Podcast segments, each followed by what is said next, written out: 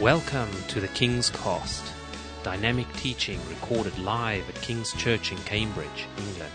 We hope you are blessed and challenged by listening to the ministry today.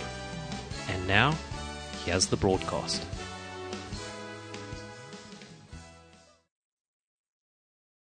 Happy Mother's Day to all the mothers. Um, thank you for asking me, Emma. I feel privileged and very nervous.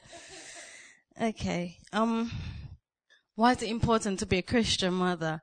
It was so lovely seeing all the photos on the slideshow that was played and I've prepared something else, but what was in my head while I was playing was the importance of being a Christian mother is investing in good friends and good family friends for your children. Because so many of the pictures, the kids are with their friends from church. And we've got so many good friends in church and the kids are growing so many good friendships in church. And when they go off to school, we worry about who they're hanging out with, what things they're learning and who's putting ideas into their head. And when they're at church, most of the time, because we know who the friends' families are and we know they're Christians and we know they're grounded in faith, we're not that worried. And, you know, we've brought these friends into home and anyway, that's another topic. But thank you for good church and thank you for good Christian friends. That's one of the important things. What I have prepared though is, um, salvation of our children and why that's important as a Christian mother. Um, when I think of my children, I just feel so honored and being a mother is such a unique role and such a unique privilege that God has given us to be the first person really that our children come in contact with. Most of us as mothers, we've had the opportunity to grow babies in our womb and that's the first human contact they've had. And we're the first person to give them food and we share the breath of life with them. And, you know, we share space with them for nine months, whether they like it or not. And most times where the, our voice is the first sound that they hear. And there's so many firsts that we get to share with our children. And I'm thinking, why not then salvation? If they're going to learn about the cross and they're going to learn about Jesus, why not from your mother then? You know? I just think it's so important for us as mothers to take on that mantle and take on yet another role and responsibility because sometimes we feel so overwhelmed with all the things that we already have to do. But salvation is very important. If it's important for me, then it's important for my children to be secured in their eternity, isn't it? So I need to take that role on and I take that very seriously. Um, I remember some of you know Tony and my story, you know, that we've been together for a very long time, dating and eventually got married. So when I was very young, so Tony and I started dating when I was 16. So from the time I was very young, I knew I wanted to be married and I wanted to have children and I wanted to raise a family. And ever since that time, growing with that knowledge that this is the direction I was heading in, I used to be praying all the time for my children. And I remember praying to God. Um, and this was a repetitive prayer that I would pray. Lord, I do want children. I want to be a mother. I was the first of, of four children as well, so I'd always had the experience of being responsible for people younger than me, and I enjoyed that role. I always knew I wanted to be a mother, but I would say, Lord, if, if this is your will for me to be a mother, then Lord, please let these children know you. Let them not leave this earth without having accepted you as their Lord and Savior. And that was always very important for me. And I would say, Lord, if that's not going to be the case, then please don't give me any children. And this continued to be my prayer. Even after Tony and I got married, I would always say, Lord, I want children, but they need to be saved. Lord, this is very important to me. Let them come to know you. If they're not going to come to know you, Lord, please don't give us any children. It's too much of a big responsibility for me to think my kids will leave this earth and their eternity will not be secured in you. And I just think that's so much of a burden on my heart to know that my kids understand that salvation is important and they need to secure their eternity with Jesus. And it's not just a prayer. I've understood that I've got to take practical steps to get there as well. So even from now, I've started talking to Abby and AJ. Those of you don't know my kids, I've got a boy who's three, AJ, and my daughter Abigail, she's two. And they are very young, but they're at the age where they're absorbing everything. Nothing goes by them. They just pick it all up and they just soak it in. And this is the age where I just think it's so important to start ministering to them and helping them to understand. We read children's Bible stories with them and try to break it down for them. And it's just never too early to start. And you just have to be so proactive because AJ now is in nursery and the things that they pick up outside of the home, you just never know. They come home with, it's like, he comes home and it's like, where did you get this from? You didn't learn this from mommy. He's going to learn stuff anyway and he's going to pick stuff up from the world. Why not pick up the important things like salvation from mommy at home? So at home, we try to teach them that Jesus is the son of God he died on the cross for your sins. You need to accept Him as your Lord and Savior in order for you to spend eternity with God.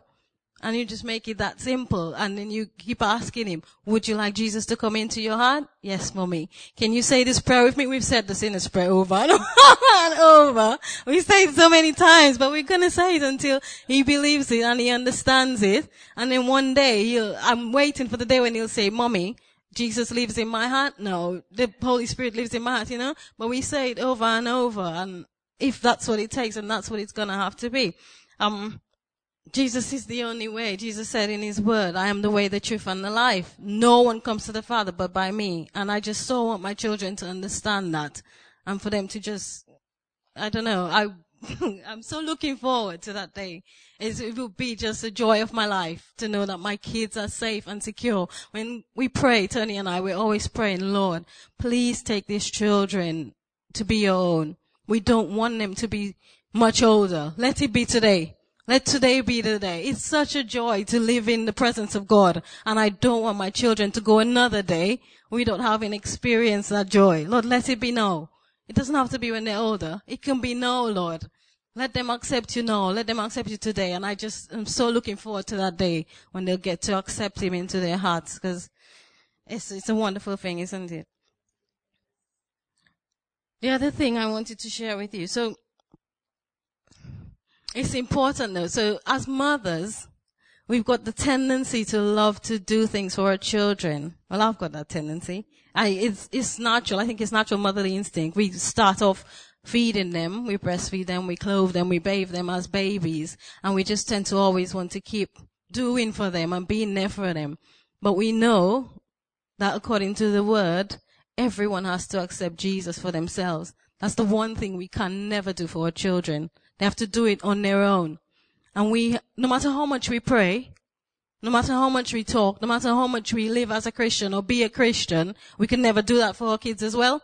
They have to do that on their own. They have to work out their own salvation, says the scripture. Work out your own salvation and that's important. So we can't just sit there as mothers and think, oh, I'm a Christian. I'm living the Christian life. My kids are seeing what I'm doing. It will be okay for them too. It won't. We have to make sure that they call on Jesus for themselves, ask Him for themselves to come into their own hearts so that their own salvation will be secure. Don't live comfortably thinking, oh, we're a Christian family, we're doing the Christian thing, and it will be okay, it won't be okay. Each person has to work out his own salvation, and that's important. The one scripture I want to leave with you though, is Mark chapter 8 and verse 36. And it says, For what will it profit a man if he gains the whole world and loses his soul? While I was preparing for this, I was reading this Christian mother's blog, and she says, when she asks parents on the whole, what is it, what is the one thing that you would uh, want for your children? So say she surveyed a hundred parents or whatever, she'd say, what is the one thing that you want for your children? most likely 50% of that group is going to say, I want my children to be happy. And the other 50% is going to say, I want my children to realize their dreams. But that's not going to cut it, is it? The most important thing is accepting Jesus as Savior. Like it says in the scripture, what does it profit a man to gain the whole world and lose his soul? We can give our children as much as we want I love giving my children gifts. I, I'm always, Tony is the same. We're always buying gifts for our children. That's not a bad thing. We're always buying them gifts and giving on them and we want them to be happy. You don't want to see them sad. If they have an upset tummy or whatever, you want to cuddle them and give them kisses. You never want to see them upset. You don't want to see them cry. You want to make all their problems go away. You want them to have what they want in life. And you can give them everything and give them whatever gifts you like. But when it comes to that day when they die, because we all live and then we die, what's going to happen then? We have to make sure that we take that role, take that responsibility to help our children to understand that salvation is really important and they need to work out their own salvation. They can't do it for mommy or daddy. And above all else in this world, whatever we can give to them, they'll die and they'll leave it all on this earth and it will be no good to them after they leave. But the one thing that they'll be able to leave, to use, sorry, after they leave this earth is their salvation. And it will take them to eternity. And I just want to thank God for this opportunity that He's given me to be a mother, to experience motherhood and to have two beautiful children and to have this role of, of just investing in them and, and leading them to Him and talking to them about beautiful things of the cross. And I just appreciate my role so much as a mother. I just pray that God will continue to use me and that very soon, I wish tomorrow it was, they would come to know Him and accept Him as Lord and Savior as well. Thank you. Thank you. um, thank you, Caroline, for saying that. I also do that with joy, honestly. Yes, I don't think she's too small. And I remember the day saying, Jesus, I Jesus, come into my heart, come into my heart.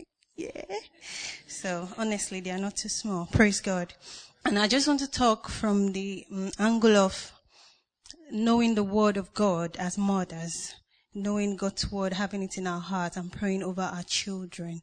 Um, for me, I've only been a mom for two years and I'm like, how can I come out and speak? But then I'm like, what have I been doing? What has helped me to be able to do this? Because I've got one powerful child, honestly, and yes, those that know joy, they know, you know, but, um, I see myself honestly looking back to growing up and how my mom raised me, and that honestly what I'm falling back on.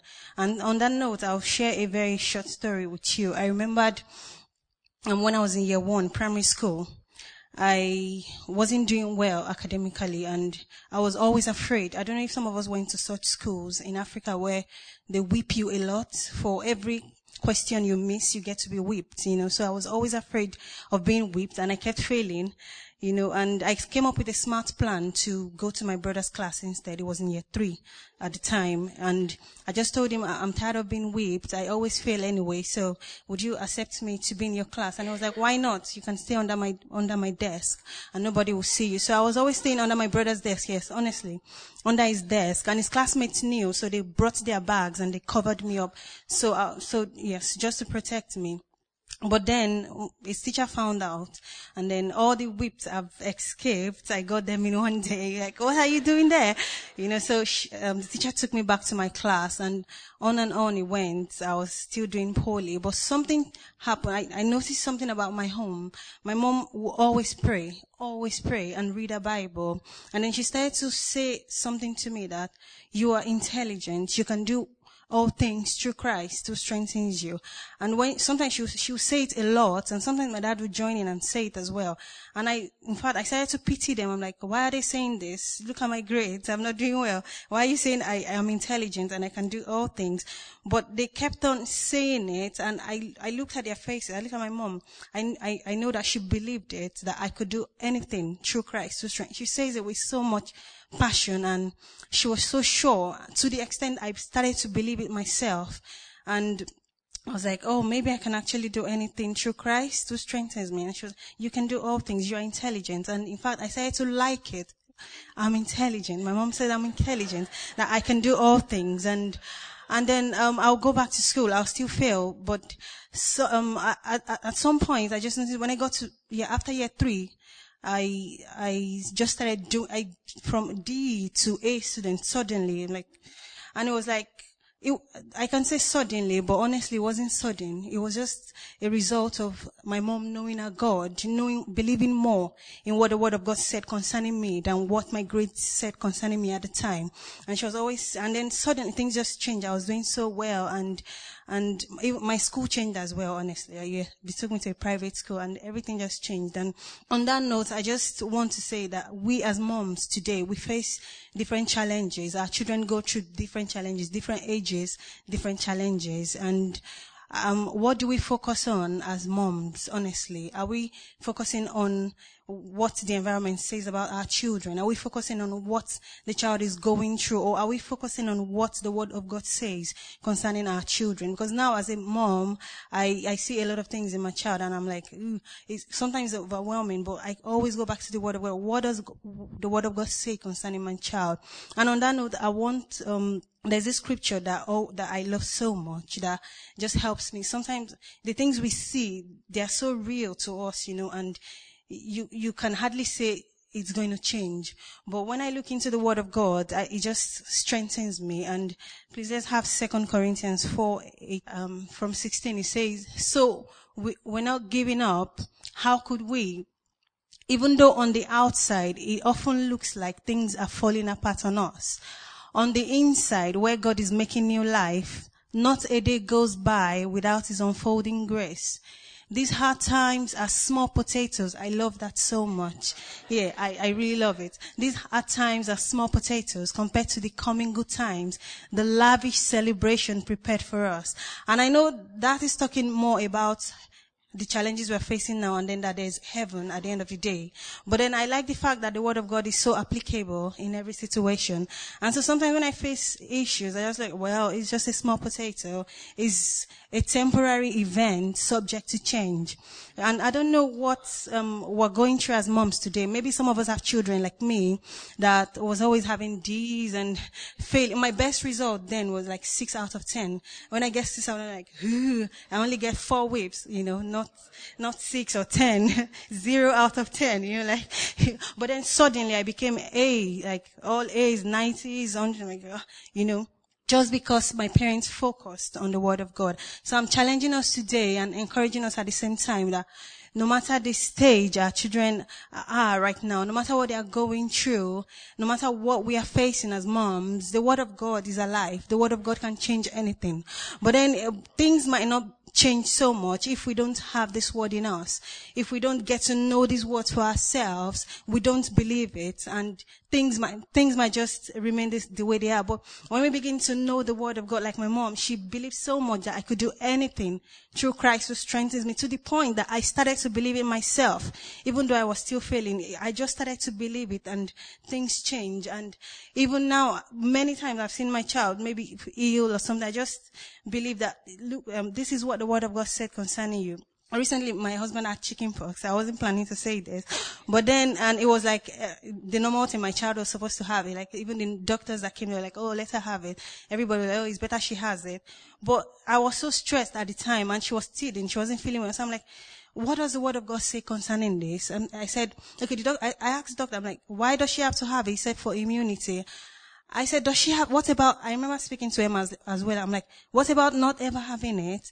Can the blood of Jesus not be an immunity? Is it not possible? So I started checking the word and I saw that, um, the, the, what word was said to me concerning that was like, I wish above all things that you prosper and be in health as your soul prosper. So I said, Jesus, I put her in your hands. This is what your word says. So honor your word and just take care of her. And well, she's, She's alright here today. Praise God. So I just want to encourage us, honestly. We, okay, some people say, uh, some people, okay, she just turned two and people are telling me, oh, terrible twos. I, she's, she's very friendly. So a lot of people know her and they, oh, terrible twos. Uh, and I said, well, I decided to check my Bible. Well, I didn't find anything like terrible twos in my Bible. Truly. Yeah is not in my Bible. So I said, well, my child is not going to be a terrible two. She's a strong child. So add terrible to that and it's terrifying. So I'm like, no, she's not going to be a terrible two. The word of God does not tell me that. She's, I said, I prefer terrific two, loving two, kind two, pretty two. And And I said that to her and she loves it. So sometimes when she's like, oh, her, I said, oh you're wonderful too. You're so loving. And she, she, oh yeah, okay. You know, so the word of God, my point today, honestly, is that the word of God can change anything. No matter what we are going through, teenagers as well, they, they face so many things. So if I accept that she's, oh, terrible too, then when she's three, I don't know what they're going to say about her when she's four, when she's a teenager. So I, I don't want to live that way. I prefer to live based on what the word of God tells me. And, and if we, Okay, I've got two minutes more. And if we, if we begin to, if we begin to focus on what the word of God says, honestly, we'll begin to see change. It's not just, it's, it's not just knowing it like, oh, okay, okay. When we begin to know it so much that we believe it, and then it begins to affect our vocabulary, it begins to affect what we say, and then it begins to affect our results as well. On it, it, our circumstances have no choice. They have to submit to the word of God. But then it's for, it's up to us as moms and dads as, as well to know the word of God to have it in us and begin to say it, pray it over our children. I enjoyed that as a child and honestly I won't be here today without that as my, even my health, I had a very poor health, but my mom will always stand and say, I know what the word of God says about you.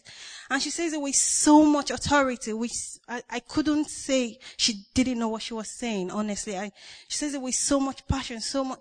So, and now I fall back on that as a mom, and I'm just encouraging us. If you have children like me, maybe health issues, academic issues, attitude, whatever it is, let's just believe that it's a temporary event subject to change. The word of God stands forever and the word of God can change anything. And if we don't say the word of God over our children, the uh, uh before we, we, begin to say what the society says. In, it's just automatic. We just say what everybody is saying. Terrible things we say it with them without thinking about it. But when we begin to get the word of God in us, it begins to affect the way we think. It begins to affect what we say, and everything around us just conforms to the word of God. So let let's just um, okay. I want to leave one last verse with us today, and that is a verse I love so much. Um, Isaiah 54:13. It says because uh, it says um like Caroline was saying earlier that some they go to school, they pick things and things happen. But the truth is, if um like this verse helps me to know, yeah, my child is going to be alright. And it says, all your sons will be taught by the Lord, and great will be your children's peace. Um, NKJV says all your children shall be taught. But it's not, it's not just the sons. It doesn't say sons. In fact, message version says all your children will have God for their teacher. What a mentor for your children. That so gives me peace, no matter what is in the environment. I know what the word of God says concerning my child. I know who he's in, I know who is in control. I know who is mentoring my child It's the Lord. No matter what I see in her, no matter how much she displays, I just say, oh, you're being taught by the Lord and great shall be your peace. So I submit to us today, moms, and I encourage us, let's know the word of God. And let's say the word of God. Let's pray it over our children. And whatever we are facing today is going to change. Is going to change. It's going to conform to the word of God. Praise God. Praise the Lord. It is wonderful to have a Christian mother, isn't it? right. Um, I realize there's a timer here, which is great. Um, I actually didn't have um, enough time to prepare for this. I, I apologize because um, it's been a very busy weekend, all at home. Um, we've been poorly. Um, but I thank God for the opportunity to be here today. And thanks for asking me to talk today. Well, as Ruth said, just being a mother for a couple of years, kind of makes you feel like you don't have much to share. And when I was thinking about this, um, sharing my experiences a mother, as a mother, I thought, okay, the uh, fruits of your labor become evident when you have teenage children and you know they're grounded and, you know, they have either accepted God into their lives, they've been successful. So how do you measure it at this point? It's really difficult. So I thought, um, rather I'll just talk about my personal experiences with um, Henri Georges and start from the beginning. So I thought back to um, the time um, that Henri Georges was born, and we'd been like waiting for this. First of all, I probably should mention that um, Henri Georges was born when Jeanne and I had been married for about five years. At about maybe two years after marriage, we started um, thinking about having children and pray to God that God would bless us with a child. But it just didn't happen. So um, by the time I was pregnant, we were like totally over the moon because we felt like, oh my gosh, um, it's finally happening. And it was actually after a lot of support uh, from church praying with us that God would bless us with a child. And God answered our prayer. So and Josh was born into that kind of environment where he was obviously going to be a precious ch- child and treasured and all that. So uh, it was an, ama- an amazing moment um, when he was born, and I knew that there wasn't anything in the world I wouldn't do for him. Um, if I had to move the the world, you know, to uh, make things happen in his life, I would. And I said, I remember saying to Jean-Louis, yeah, I thought I was going to be very objective about uh, raising a child, but I think he's already, he's got me wrapped around his little finger already. But that was the first experience of unconditional love that I had. And um, it also dawned on me, though, that if I could feel like that about my child, I could only imagine how God must feel about us. Because that's what it means that there is nothing in the world He wouldn't do to make things turn out great for us. I mean, He sent His only Son to die for us. And a lot of people actually um, criticize that and say, how can a loving God send his son to die. But that's why, just so we could be reconciled to him, because he loves us that much and there's nothing he wouldn't do for us. I think that's just one message to share. Now I'll go back to my experiences. so after Henri Josh was born, I spent a year at home with him, nursing him, and um, I think that kind of helped me build an, an, a good bond um, with him. And um, the NHS is not famous for a lot of things, but I will say that when you work for the NHS, you can take up to a year of maternity leave. And I think that way they know how to look after their employees. So I had that opportunity and I stayed at home for a year with him and nursed him and looked after him. And my hope was that um, God would use that as a foundation um, to build a lasting relationship between him and I, and that he'd be able to recognize me as his mother and obviously listen to me, because that's what um, a relationship is based on. So as he grew, it became clear that he understood a lot of things. And although um, he did not say much as a baby, we knew that he was observing us a lot and therefore picking up a lot of things um, um, about us or about what we're doing at home. So we then realized that um, we, it is crucial for us as Christian parents to provide the right environment for him to grow in, and an environment filled with love and peace and um, a happy home rather than, you know, an environment where there is a lot of strife or anger or resentment. So these are the things that um, we considered.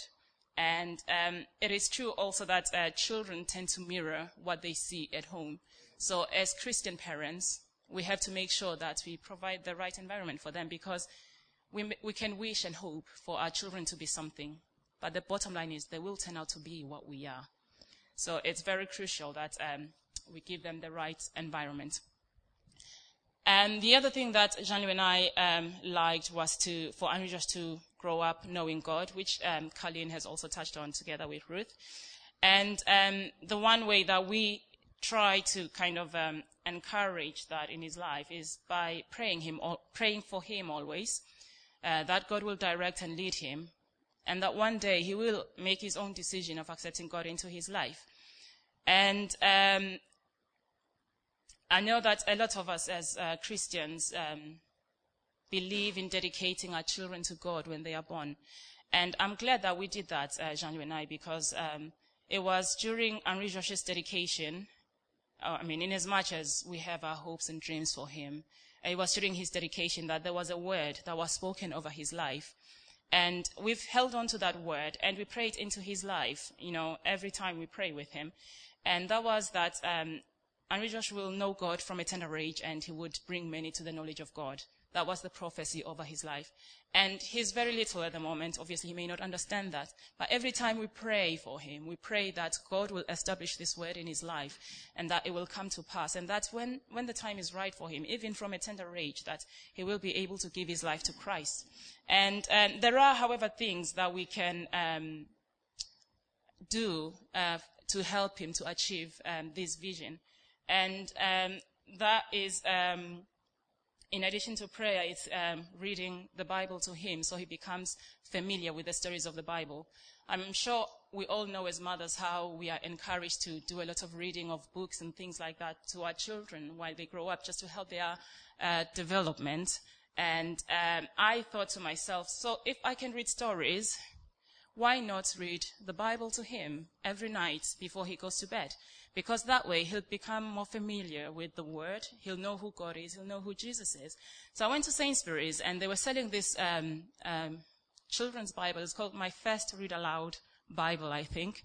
And um, we decided, Jalwi and I, that every night before he goes to bed, that's what we're going to do. We're going to sit down, read the Bible, and then pray with him. So we started doing this, and uh, it's actually gone on, and we still do it today. And the funny thing is, uh, he's so used to it now um, that there are times when he goes to bed very late, and we think, "Oh, Henri Josh, it is late. Let's just pray and you'll go to bed. And he'll cry because he wants to read his Bible. So he'll go and collect it himself and bring it to us so that we could read a story from the Bible and then we pray.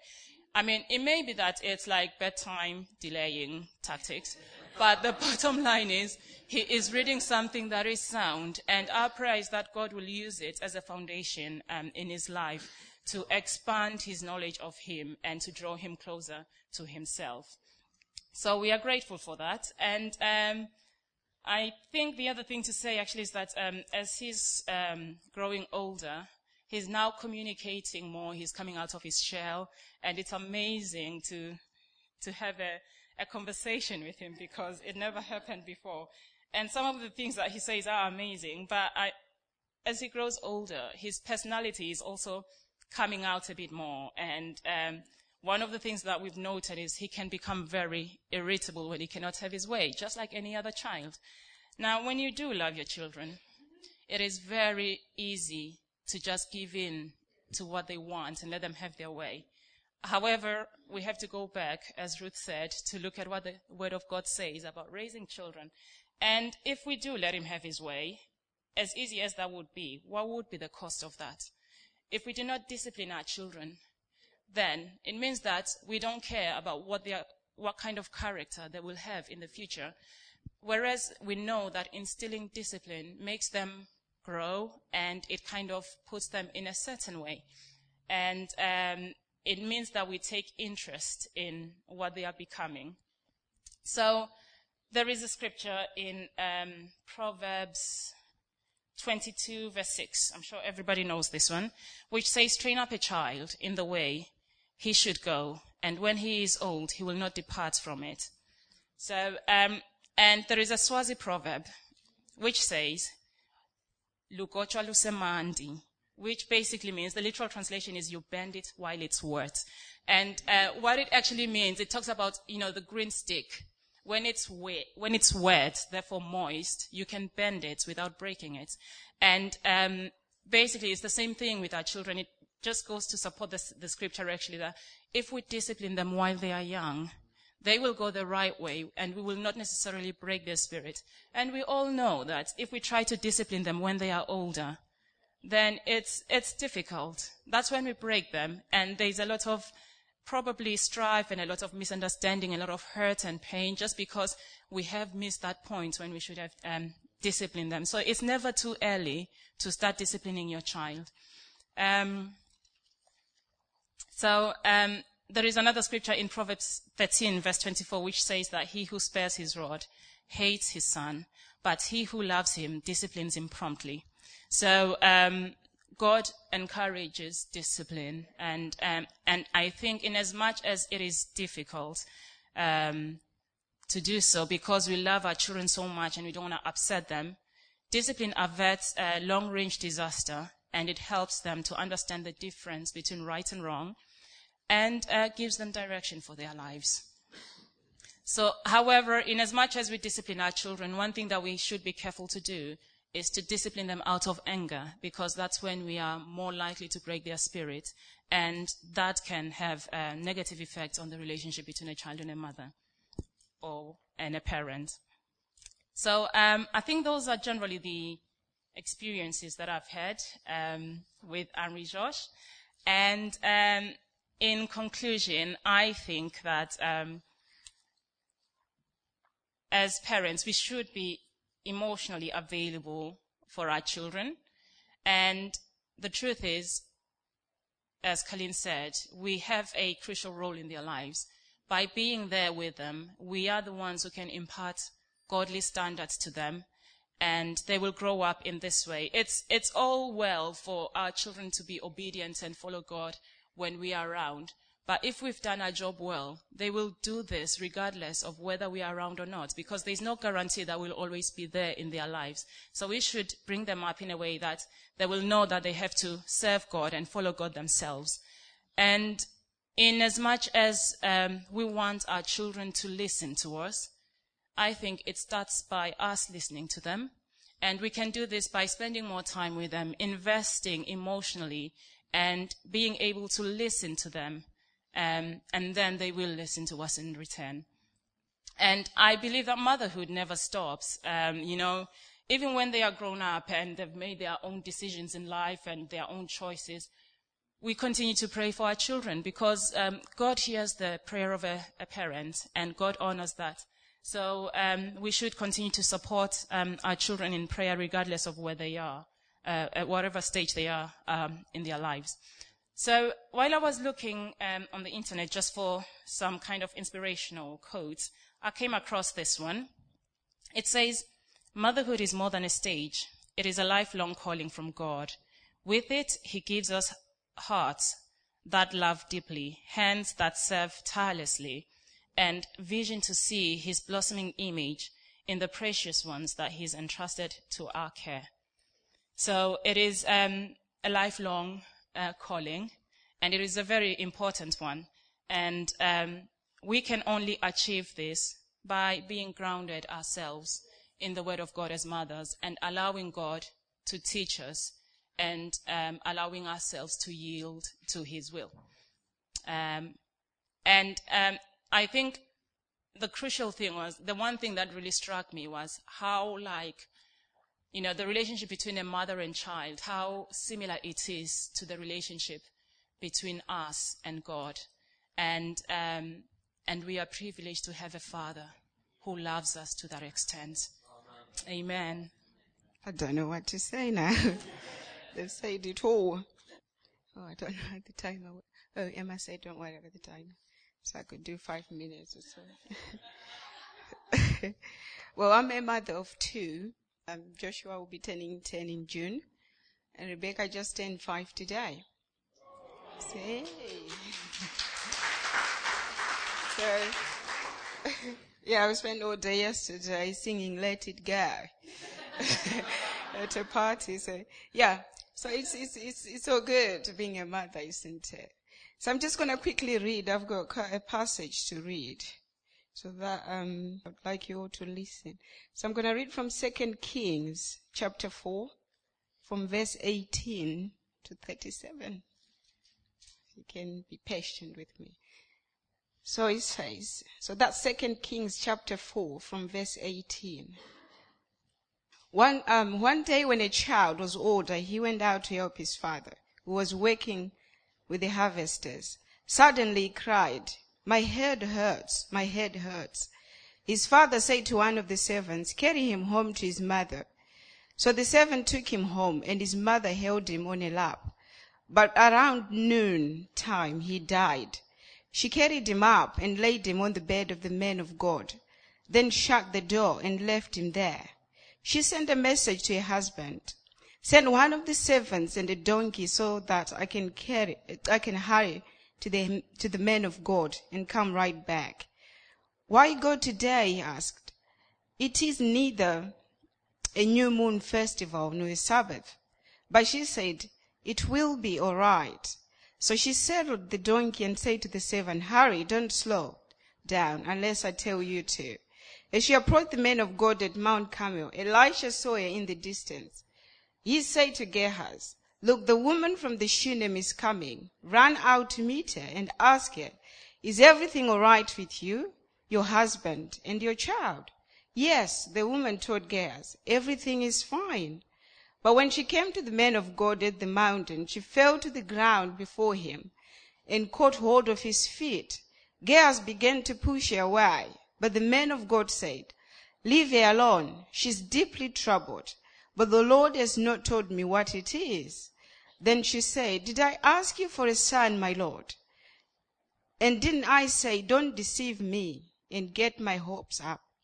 Then Elisha said to Gehazi, Get ready to travel, take my staff and go.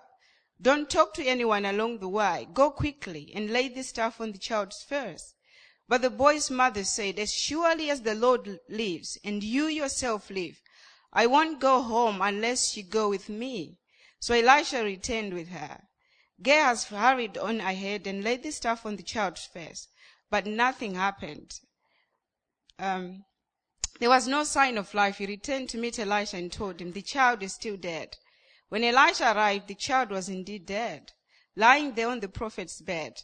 He went in alone and shut the door behind him and prayed to the Lord. Then he lay down on the child's body, placing his mouth on the child's mouth, his eye on the child's eyes, and his hands on the child's hands. And he stretched out on him. The child's body began to grow warm again. Elisha got up, walked back and forth across the room once, and then stretched himself out again on the child. This time the boy sneezed seven times and opened his eyes. Then Elisha summoned Gehazi. Call the child's mother, he said. And when she came in, Elisha said, Here, take your son. She fell at his feet and bowed before him, overwhelmed with gratitude. Then she took her son in her arms and carried him downstairs.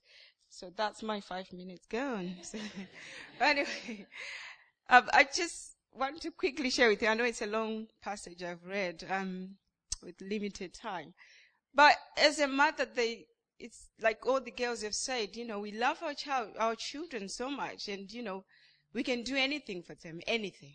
You know, that's the motherly hearts we've got. But uh, it happened for me. I'll, I'll talk of my life experience when my mom passed away, and I got back from burying her. And then something happened with my son Joshua. And I just, I was so troubled. I thought, who is going to tell me how to look after him? Because before, you know, when something, I'll call my mother, oh, yeah, this is it. She'll say, oh, you remember when you were that age, this is how I'll do it. And, you know, she'll give advice. So I thought, she's not here. Who's going to tell me how to look after my child? So then God just reminded me that I am here. You don't need to worry. You know, so it's something I would like to share with us as mothers. And when I say mothers, you know, there are mothers in, in, in this church and everywhere. They haven't given birth to their own children, but they are spiritual mothers to daughters and sons. They are adoptive mothers.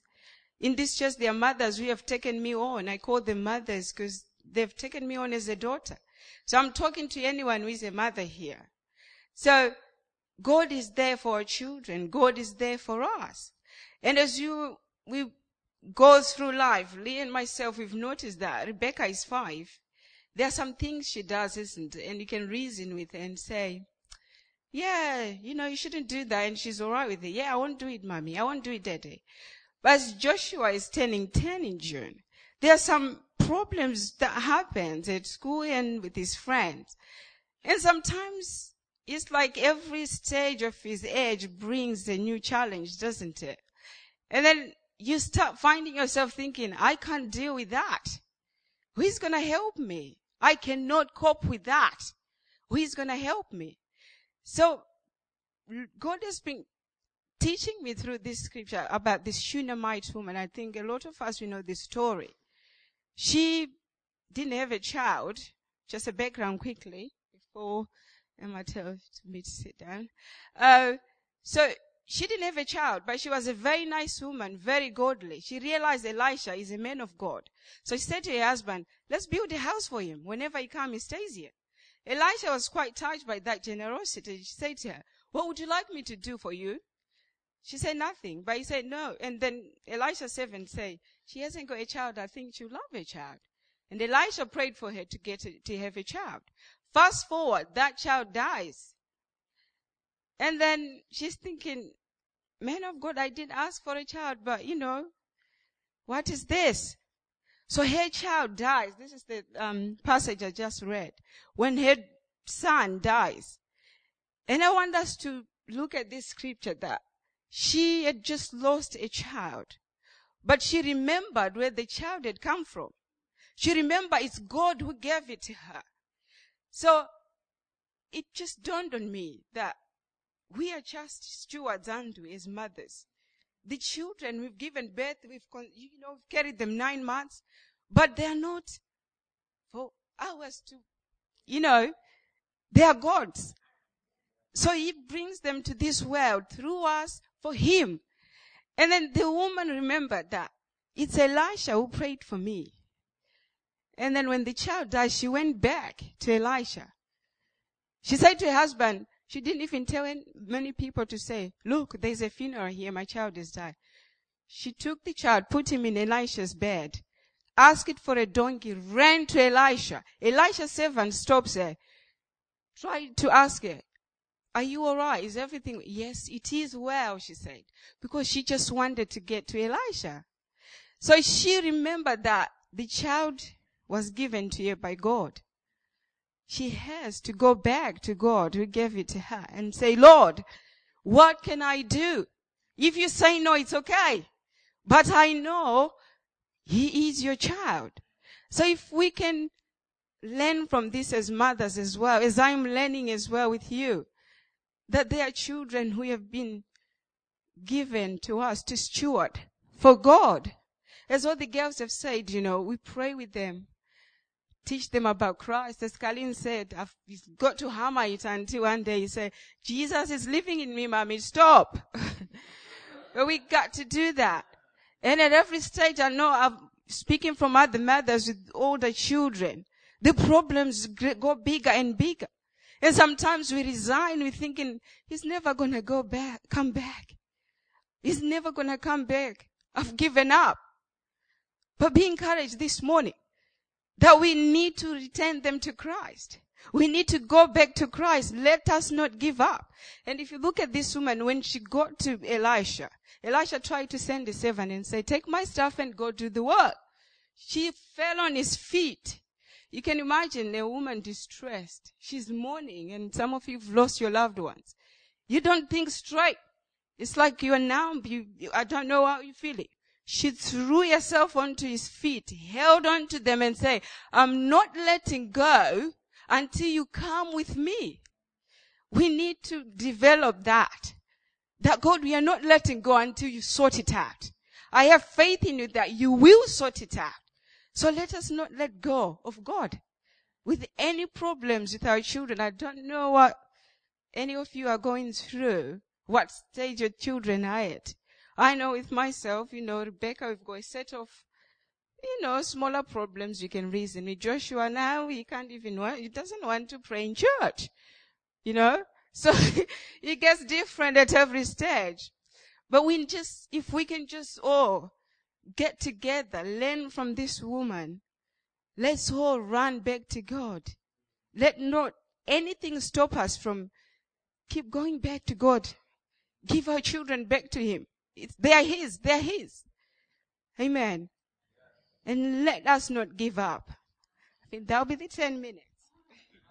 God bless.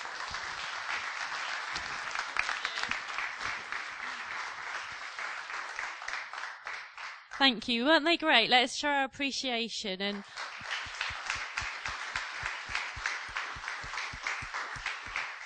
And I hope you've all got something this morning from what they've said. If the worship team would like to come back, I had prepared something to say this morning, and while I was um, preparing it, I've heard people say it before. Oh, I was preparing something, and I felt the Lord give me something else, and that happened to me. so I was going to share with my experiences and things this morning, but um, while I was preparing, I just felt that the Lord actually gave me a word for the mothers here today. Um, so while the worship team just begin to play softly, um, I've just got a word that I'd like to share with the mothers really. Um, and it was just basically, it's, it's, a simple word, but I just felt the Lord said that sometimes, um, generally as a mother, we're so busy and you can be rushing around. And as we heard the lyrics, um, if you're listening in the um, in the DVD that we saw earlier, it says sometimes you're rushing around, you don't even know if you've done the base, if the basic things have been done. And I just felt the Lord wants to encourage the mothers today that sometimes we can forget that actually being a mother um, is a great responsibility and a job in itself, and it's actually a, a, gift that we've been given from God. He's He's chosen us to to be the responsible people to to um, to bring children into this world. And sometimes I just felt the Lord saying um, that sometimes there might be someone here today, and sometimes you feel like you're um, insignificant. Like sometimes you can be left out. There might be things happening at church that you'd like to come to, and um, like the prayer meetings and things like that. And sometimes you you either can't for reasons, or you just feel like um, that that you're not the, that you haven't got the time. You're insignificant to come. I also felt like the Lord, um, the Lord was saying that sometimes you're being held back. There might be some people here today, and you feel that sometimes, because not in a bad way at all, because it says in Psalm three to five, it says that children are a gift from the Lord. And I think that's something that we should always remember that, that the children we have, even though it doesn't seem like it at times with naughty behaviour or things like that, but they're a gift from the Lord and it's a gift that we've been given and that we can actually learn from them. We have to always remember that God values children so highly, and it's important that we learn from them as well. I also felt that the Lord was saying that sometimes we feel like we can't contribute as much as we want to. There might be some of you here today and you feel like you're um, restricted with what you can do because of children, if you've got young children, but, but you can't contribute in the way that you want to. But I just felt the Lord was saying that, that He knows the path that you're on and He knows the giftings that He's given you. And um, and even though you have children, that that's part of your journey, and, and, He's given them to you for a reason. So never feel that your children are preventing you in any way from from a gifting or or some a dream that you've got, a vision that you've got, something that you feel in your heart. There's there's nothing that's stopping you from doing that. It just might be that this isn't the season for that. But never feel that your children are restricting you. God has given you a gifting for a reason. I also felt it was important just to speak about um, the children being brought up in the right way. In Deuteronomy 6 to 7, it mentions about the commandments. Um, and it just says, You must commit yourselves wholeheartedly to the commandments I'm giving you today. Repeat them again and again to your children. Talk about them when you're at home and when you're away on a journey, when you're lying down and when you're getting up again. And the most important thing I think you can do, which is just as important as coming to any Tuesday night prayer meeting, is raising your children up in the correct way. It's just as important. If you want your children to follow God, you have to make God a clear part of your everyday life. And finally, I'm just going to finish um, with Proverbs 31, verse 31. It says, Reward her for all she has done. Let her deeds publicly declare her praise. So I just feel like I wanted you to stand up this morning just so we can, as it says in Proverbs, we can reward you for all you have done. And for if there is some people here today and you feel like you are being restricted, you, you know, you can't, you can't do everything you want to do and just remember that, you know, God loves you. He's love, he loves what you've done. He's given you the gift of a child and, and that's his reward to you. So I just wanted to pray for you. Lord, I just thank you today for all the mums who are here. Lord, I thank you for everybody who sometimes might feel inadequate or who's tired. We know how tiring it can be being a mum. And, but Lord, I thank you that you've given all these amazing ladies here today, Lord, that a special gift of being a mum. And Lord, we thank you that you say yourself in the Bible that children are a gift from the Lord. And Lord, I just pray for each and every one of them here today, Lord. I pray you'll give them strength, Lord, if there's times when there's tiredness. And Lord, I pray that you'll give them strength. I pray that you'll give them time to have time with you as well, Lord. And I pray that in those special quiet times that you'll speak to them, Lord. I thank you for them. I pray that you'll bless them, Lord, that you'll reward them, Lord God, that they'll know that they're special ladies, Lord, even if at times they don't feel it. I just pray that you'll honour them, Lord, in the way that they should be honoured and that they'll enjoy the rest of this special day, Lord. In Jesus' name, Lord God. I pray that you'll speak to them right now, Lord. I pray for those people as well, Lord, who may have lost their mums, Lord. It can be a hard day today. And Lord, I just, I just pray for any mums who aren't here, Lord God. I also pray for the mums who aren't here in the church today. I know lots of people are ill, Lord. So I pray for those people who are sick, Lord. And I pray that you'll bless them right now, Lord God. But I just pray that you'll continuously remind these ladies, Lord, how special they are and how whatever dreams, whatever callings they feel they have from you, Lord God, that nothing is impossible. Nothing is impossible and that you will guide them and that, and that you will bless them and honour them, Lord God. And I pray that you'll help them to guide their children in the right direction as well, Lord. Whatever age their children might be, Lord God. I pray that you'll, you'll guide them in the right way and you'll help them when help is needed, Lord. Jesus' name. Amen. Thank you for listening, and we trust that the Word of God has inspired you today. For further information about King's Church, or to access our large archive of other recordings, go to www.kingscambridge.org. If you're listening on iTunes, we would love you to leave us some feedback. God bless and goodbye.